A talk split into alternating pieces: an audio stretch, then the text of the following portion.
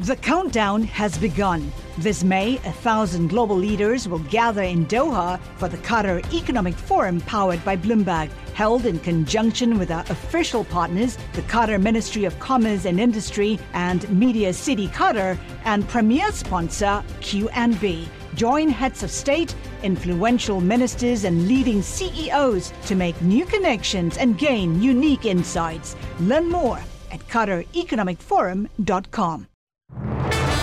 It's in the Scottish Government's interest not just to protect, obviously, public services, but also to show further divergence from the rest of the UK. It does show the sort of strain that the market is under this winter. The other factor playing into all this is Brexit. Neither political party will even contemplate relaxing EU migration. This is the elephant in the room, isn't it?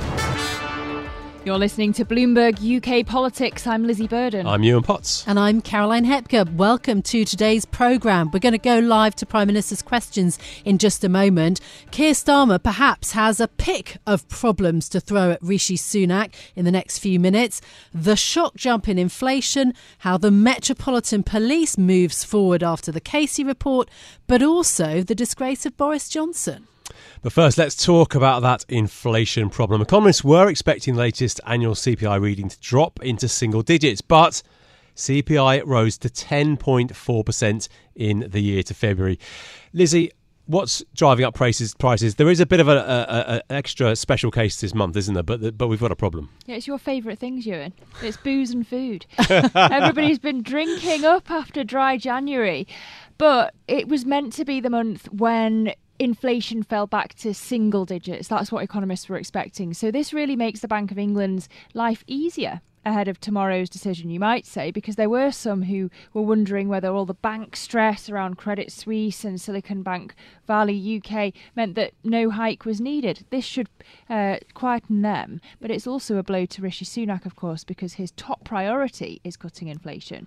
Yeah, absolutely. We're still in double digits. I mean, it's an easy decision for the Bank of England, but everybody else is going to feel the pain, right? Rising interest rates, 25 basis points, another rate rise. I mean, one of the strategists at ING this morning calling this inflation an ugly report. So I think perhaps there's something for Keir Starmer, the opposition leader, to say about that, the cost of living. For sure. But of course, Rishi Sunak's target is pretty easy to hit, isn't it? I don't think many people don't think he's going to hit 5% by the end of the year, where 2.9% is the OBR's forecast for the end of the year. A lot of economists think it will be in the region of 3 to 4%.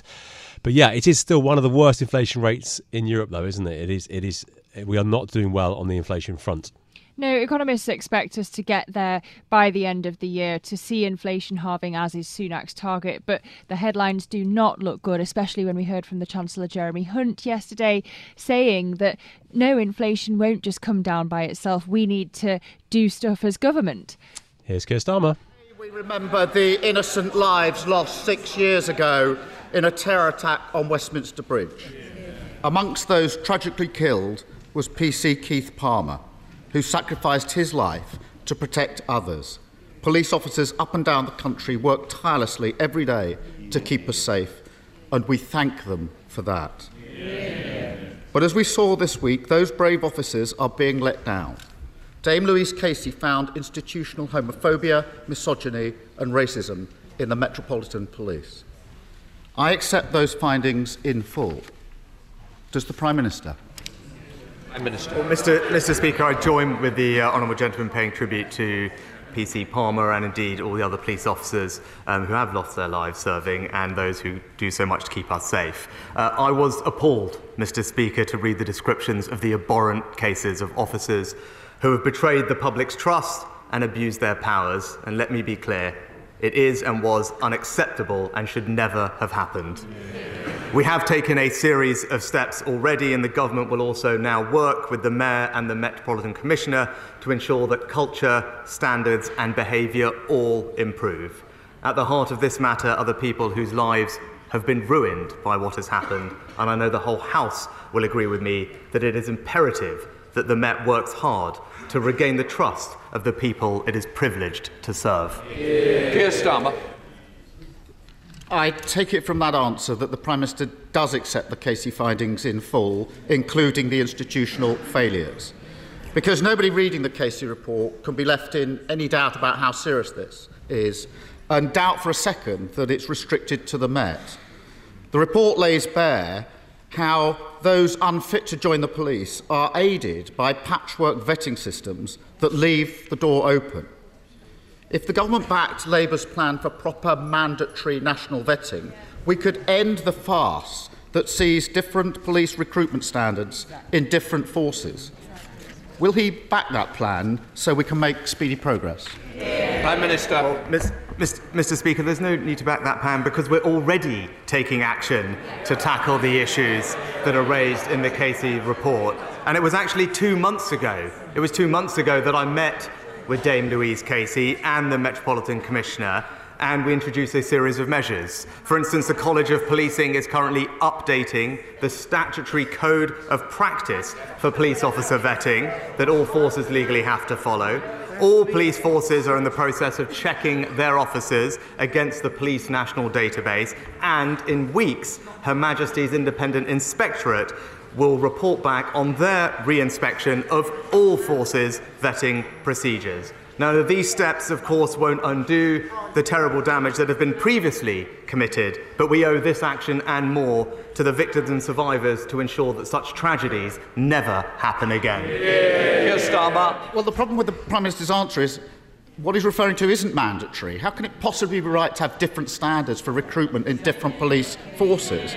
No wonder the Casey report criticised what she calls the government's hands-off attitude to policing over the last 13 years. But let's call it what it really is, sheer negligence. The report also exposes chronic failures by the police to deal with rape cases, with officers using, and I quote, overstuffed or broken fridges containing the rape kits of victims. On his watch, rape charges are 1.6%. Yet the government still hasn't backed Labour's plan to have proper, high-quality rape and serious sexual offences units in every police force. Why not? Prime Minister. Mr. Speaker, what Louise Casey also says is that primary public accountability of the Met sits with the Mayor of London.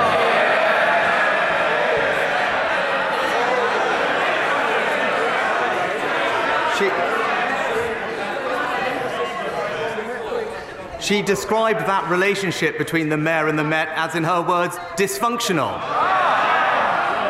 But when it comes... So I hope when he stands up, he will also confirm to the House that he will take up these matters with the Labour Mayor of London so that he plays his part. But Mr. Speaker, the way rape victims were treated by the criminal justice system wasn't good enough, and that's why the government published an ambitious rape review action plan. It's right that we've extended Operation Soteria across all police forces in the country. We've tripled the number of independent sexual violence advisors. We've improved the process of collecting phone evidence and being cross-examined. And since 2010, we've quadrupled funding for victim support services. That is a Conservative government doing everything we can to support victims and tackle predators. People are fed up to the back teeth with a government that never takes responsibility and just tries to blame everyone. They can shout if they're proud of the fact that over 98% of rapists are never put before. If they want to shout about that, that's their record. Let them shout about it. You should be ashamed of yourself. The truth is simple. After 13 years of Tory government, crime is out of control and people are paying the price. Before Christmas, the BBC reported the shocking case of a woman in Armthorpe who'd been beaten with a baseball bat by burglars 3 years ago. Nobody had been charged with that burglary, and she couldn't sleep at night. Under their watch, tragically, that's not an unusual case. So can the Prime Minister tell us what's the charge rate for theft and burglary across the country? Prime Minister. Well, Mr. Speaker, actually, since 2019, neighbourhood crime is down by 25%. But he asked rightly about what's happening with rape cases. So let me just tell him that we are on track to meet our target of doubling the number of rape cases that are reaching our courts since the Rape Review Action Plan was published. we've seen police referrals double. We've seen charges double. And last year, there was a 65% increase in rape convictions. Yes. But importantly, we also changed the law to ensure that rapists would spend more time in prison. But what did his shadow policing minister say? Prison doesn't prevent crime. It tells you everything that you need to know about the Labour Party. You can't trust them to keep Britain safe. Mr. Speaker, the Prime Minister stands there and pretends that everything's fine. He is so totally out of touch. He needs to get out of Westminster, get out of Kensington, and Mr. Speaker, I don't think... It's a big day today in the House, and it's a very important day. We do want to make progress. Holding us up is not advantageous to any of us. Mr. Speaker, he needs to get out of Westminster, get out of Kensington, and I don't mean to Malibu, to the streets of Britain. Go there and tell people it's all fine and see what reaction he gets. The answer he didn't want to give, although he knows it, is 4% of cases, 4% of burglary charges are charged, 96% of theft and burglary cases not even going before the courts. Burglars twice as likely to get away with it now as they were a decade ago. They should be ashamed of that record. And that cul-de-sac in Armthorpe has apparently seen 10 burglaries in 18 months. But only one of them has resulted in a prosecution. So rather than boasting and blaming others, why doesn't he tell the country when he's going to get the theft and burglary charge rate back to where it was before they wrecked policing? Prime Minister. Mr. Speaker, first of all, let me say North Yorkshire is a lot further away than North London.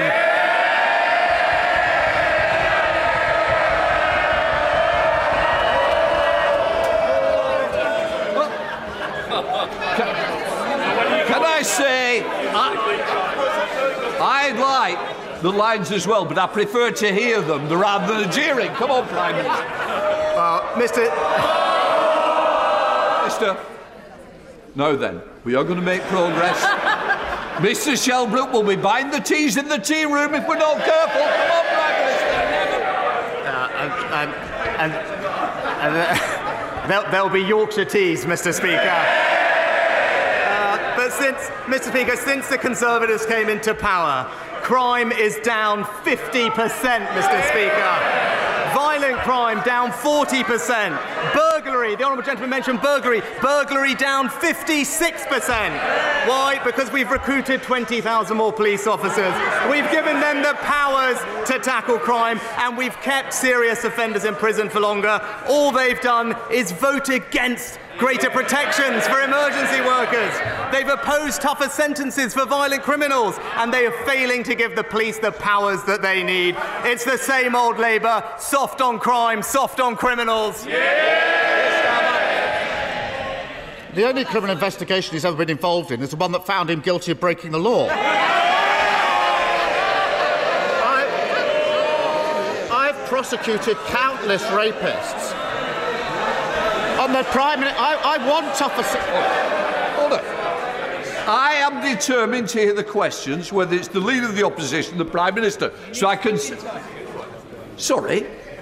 I think you've got your first customer for tea. Mr. Kurtz, we keep having this little problem. We'll have no more. No, then. Just a moment. So, please, let's get through and let's just show some respect to both people at dispatch boxes. Keir Starmer. Thank you, Mr. Speaker. I've prosecuted countless rapists and I support tougher sentences. But you have to catch the criminals first. And when 98% of rapists are not even being put before the court, that's a massive failure on the government. And if he wants to go to Armthorpe, which is in Yorkshire, why doesn't he go to that cul-de-sac when he gets out and about in Yorkshire and ask them about those 10 burglaries that haven't been prosecuted? The reality is, after 13 years of Tory government, they've done nothing on standards, neighbourhood policing has been shattered, and burglars and rapists walk the streets with impunity. It's the same every week from the Prime Minister, whether it's the cost of living crisis, crime running out of control, or the state of the NHS. Why is his answer always to tell this British people they've never had it so good? Prime Minister. Mr. Speaker, let me just address the issue the honourable gentleman raised, because I said at the time I respected the decision the police reached and I offered an unreserved apology. But for the avoidance of doubt, Mr. Speaker, at the moment that happened, there was a full investigation by a very senior civil servant.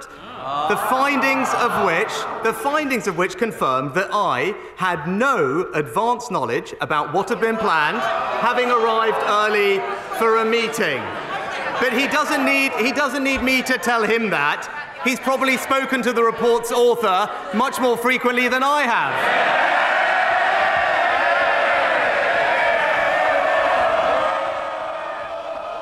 OK, so that was Rishi Sunak then ending, I think, what was a very difficult and quite heated conversation around crime. In fact, it dominated the whole of Prime Minister's questions after the ferocious criticism of the Metropolitan Police by Baroness Casey, Louise Casey, a back and forth about Sunak saying that the government is changing cultural standards and behaviours, that they are taking action already to try to increase rape cases.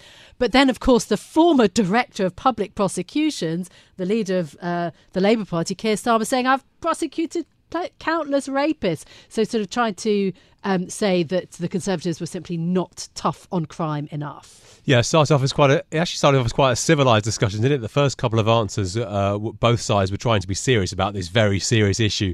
And then it rather degenerated into the usual kind of slanging match. Sunak trying to accuse Labour of being soft on crime, soft on criminals, saying that the crime is down over the 13 years of the Conservative government. But Starmer saying that crime is out of control and giving a couple of examples of some nasty burglaries. So a pretty robust look, PMQs. This is something that really cuts through. I'm not surprised that Starmer's chosen to leave Northern Ireland, leave inflation today. This is him trying to position as taking something that is traditionally the Tory the bread and butter for the Conservative Party. Yes, of course. This is their mainstay policy. Yeah, and usually the Conservatives are the party of economic responsibility as well. But look what happened with Liz Truss. That was undermined, and now they're having to rehabilitate there too. But I do wonder really how much that soft on crime, soft on criminals line from Rishi Sunak could possibly get through when Starmer's pointing out you've got burglars and rapists walking the streets with impunity. People feel that. Yeah, I think it's a hugely emotive issue. I think the language in Casey's report around the Metropolitan Police and all of the response to it has been tremendous. So I think it's not surprising that pretty much every question in PMQs was related to that. Yeah, of course, this is straight out of the Blair playbook, of course, because Blair tried to move his tanks onto Tory ground, tackling crime, saying we must be tough on crime and tough on the causes of crime. And it does feel like Starmer is really trying to do the same thing. OK, so Prime Minister's questions is done. And in fact, not a word on Boris Johnson, who, of course, today faces a televised grilling by the Privileges Committee over Partygate. There were only hints of this issue in Prime Minister's questions. The central issue, did Boris Johnson mislead the House of Commons about parties in Downing Street during the pandemic? Well, if the committee find against him, then there are various sanctions they can impose, from a written apology to docking of salary or to the suspension from the Commons for a period of time. And if that period of time is 10 days or more, then there could be a recall petition, and that would be tricky for Boris Johnson. Well, we spoke to the former Conservative Attorney General, Dominic Grieve, who had the Conservative whip removed, along with many others, by Boris Johnson in 2019 over that Brexit deal. So I began by asking Grieve why, after all of the discussion, the issues around Boris Johnson, that to many voters seems quite obvious that the rules were broken during lockdown, that Johnson was not open and honest about that, and that there have been no consequences. Why is that? The system undoubtedly works slowly, and I suppose on the basis of your comments, Mr. Johnson should have simply admitted that he'd lied to the House of Commons a long time ago and faced the consequences. But I don't think Mr. Johnson's the sort of person who wishes to face the consequences of his own actions. He has a long-standing reputation for telling lies, but generally speaking, he's been able to get away with it. But misleading the House of Commons has always been a very serious issue, although it's right to say that others have done it in the past and have got away with it. But because it concerned alleged lies about his behaviour during lockdown in number 10, it's clearly hit an area of public concern and public anger. And that's why the Commons ultimately has responded and the Privileges Committee is investigating it. But it has gone very slowly. And I have very little doubt from some of the information we're being given that Mr. Johnson has helped it go very slowly because he's responded very slowly indeed to requests for submitting his own evidence. Dominic, it's a long process, isn't it? But do you think there's any chance of him at the end of all of this losing his seat if we get to a by-election? I would have thought that if there were to be a by-election in Uxbridge, because he was suspended from the service of the House for 30 days and there was a recall petition, I would have thought the chances of his losing the seat were very high. It's never been an ultra-safe Conservative seat. And public opinion, it's a seat which adjoins the one I represented. Public opinion about Johnson changed very markedly in that area in the 20 months after he became Prime Minister. So it's impossible to tell what the citizens of Uxbridge would decide. Will MPs go that far, though? It seems to me it depends on their findings. If they find that he deliberately misled or recklessly, indeed, misled Parliament by saying that there was all the guidance and all the rules had been followed in number 10, whereas in fact they weren't, then it's going to be difficult for the committee not to recommend his suspension for a period of at least 10 days from the service of the House. And it's that suspension which triggers the possibility of a recall petition if a sufficient number of constituents ask for it, and in which case there is a by-election. The seat is vacated, there's a by-election, and Mr. Johnson can stand again. So difficult to avoid if that is the point that we get to. Do you think that he misled Parliament? Do you think that there is anything in the claim that Sue Gray, the inquiry, are biased against Mr. Johnson? I think a lot of the things that have been said are complete bluster and they're irrelevant. There's nothing to indicate that Sue Gray was biased against him. In any case, she didn't make any findings against him. She made findings of fact about what went on at number 10 Downing Street. And as far as I can understand from Mr. Johnson's defence, he now accepts that those findings of fact were correct. His defence is that at the time he made the statements to the House of Commons, and he made several over a period of time, that he was acting in good faith and genuinely believed that these parties, the gatherings that were taking place, were work gatherings and were not parties. The difficulty he has is that he personally attended some of them. So he's not relying on what somebody else has told him about what was going on. He could witness them with his own eyes. He participated in them. And there are photographs which have been widely circulated showing what sort of event was taking place. So on the face of it, he does have some explaining to do as to why he considered that those events which the public have now had an opportunity of looking at, the bottles of champagne and beer on the table, for example, and the sandwiches and the canapes and everything else, how those were not parties rather than work events, particularly in view of the regulation and guidance the government had itself put out. When we step back from all this, who did more damage to the Conservative Party, Liz Truss or Boris Johnson? I think that's an impossible question to answer. They are, in any case, of a rather different quality.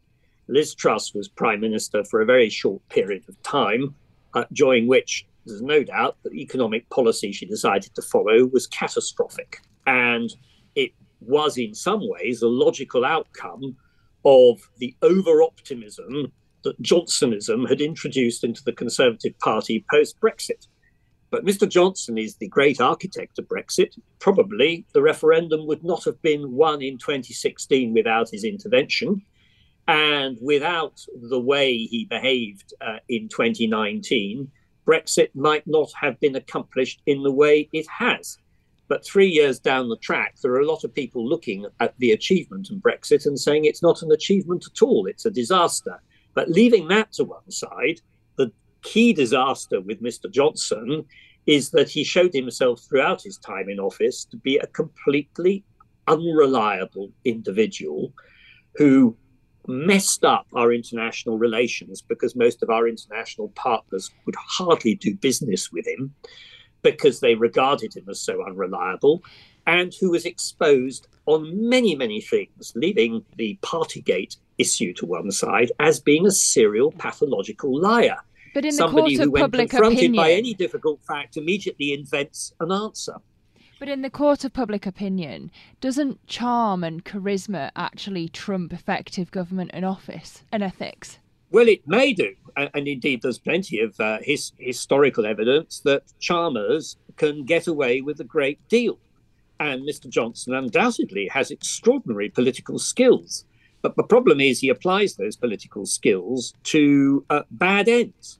And the consequence is to undermine faith in democratic institutions and to lead people to conclude that all politicians are liars and corrupt. Now, that's a very bad place to be in a democracy. And he has been instrumental in creating that climate. And that's what I hold against him more than any other thing. You can have policy disagreements between reasonable people, but the behaviour in a democracy, if you're going to sustain a parliamentary democracy, yes, you have to have ethical standards. OK, but Dominic, you were a Conservative for 20 years representing Beaconsfield. It is a true blue constituency. Yes, you resigned over or lost the whip over the Brexit votes, but why is it that so many of your colleagues are still so supportive of Johnson? If you know you have heaped absolutely damnation upon Boris Johnson and what he's done for the country and for the party, why does he still have supporters? I'm afraid that some people are delusional.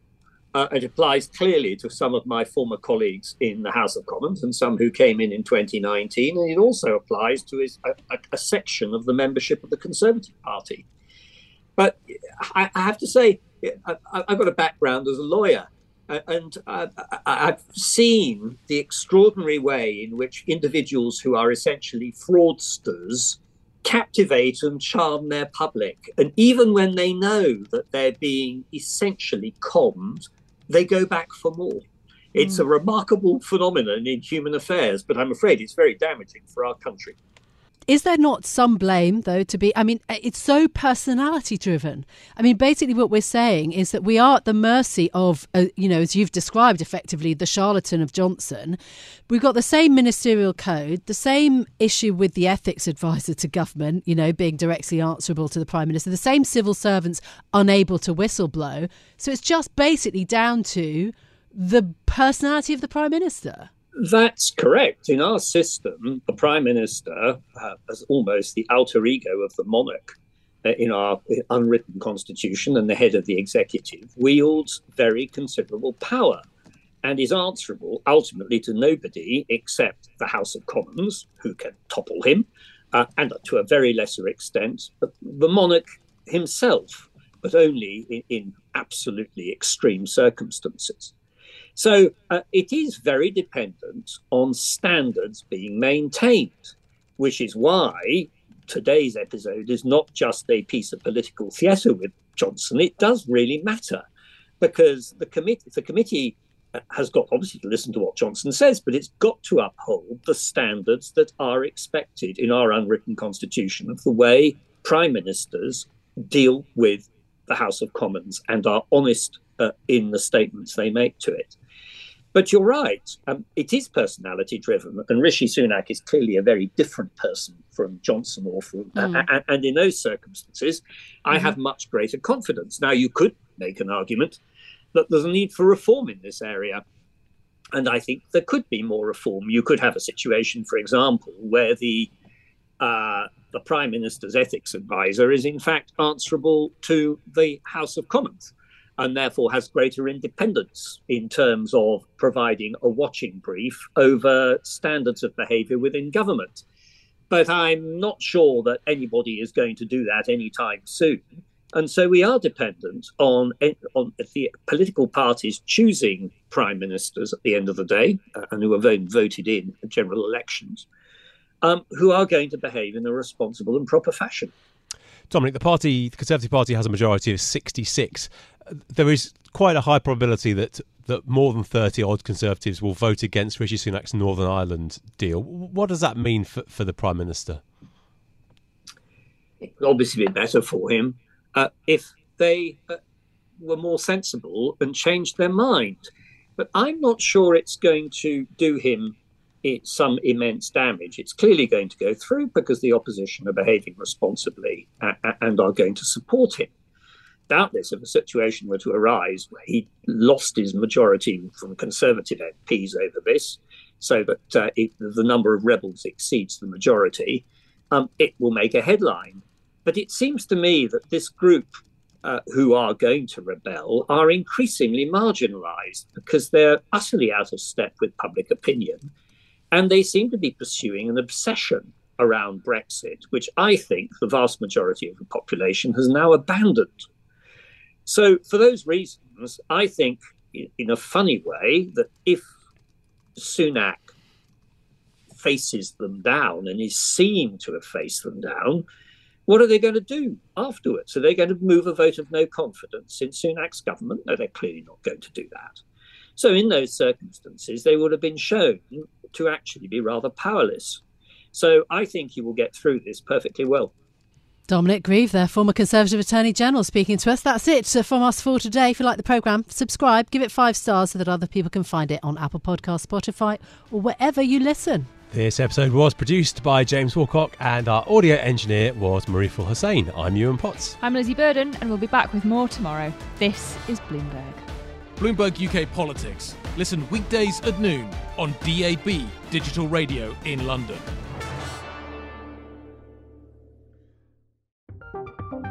From Silicon Valley to Wall Street, the promise and perils of artificial intelligence are playing out on the world stage. But what will the next phase of AI adoption look like?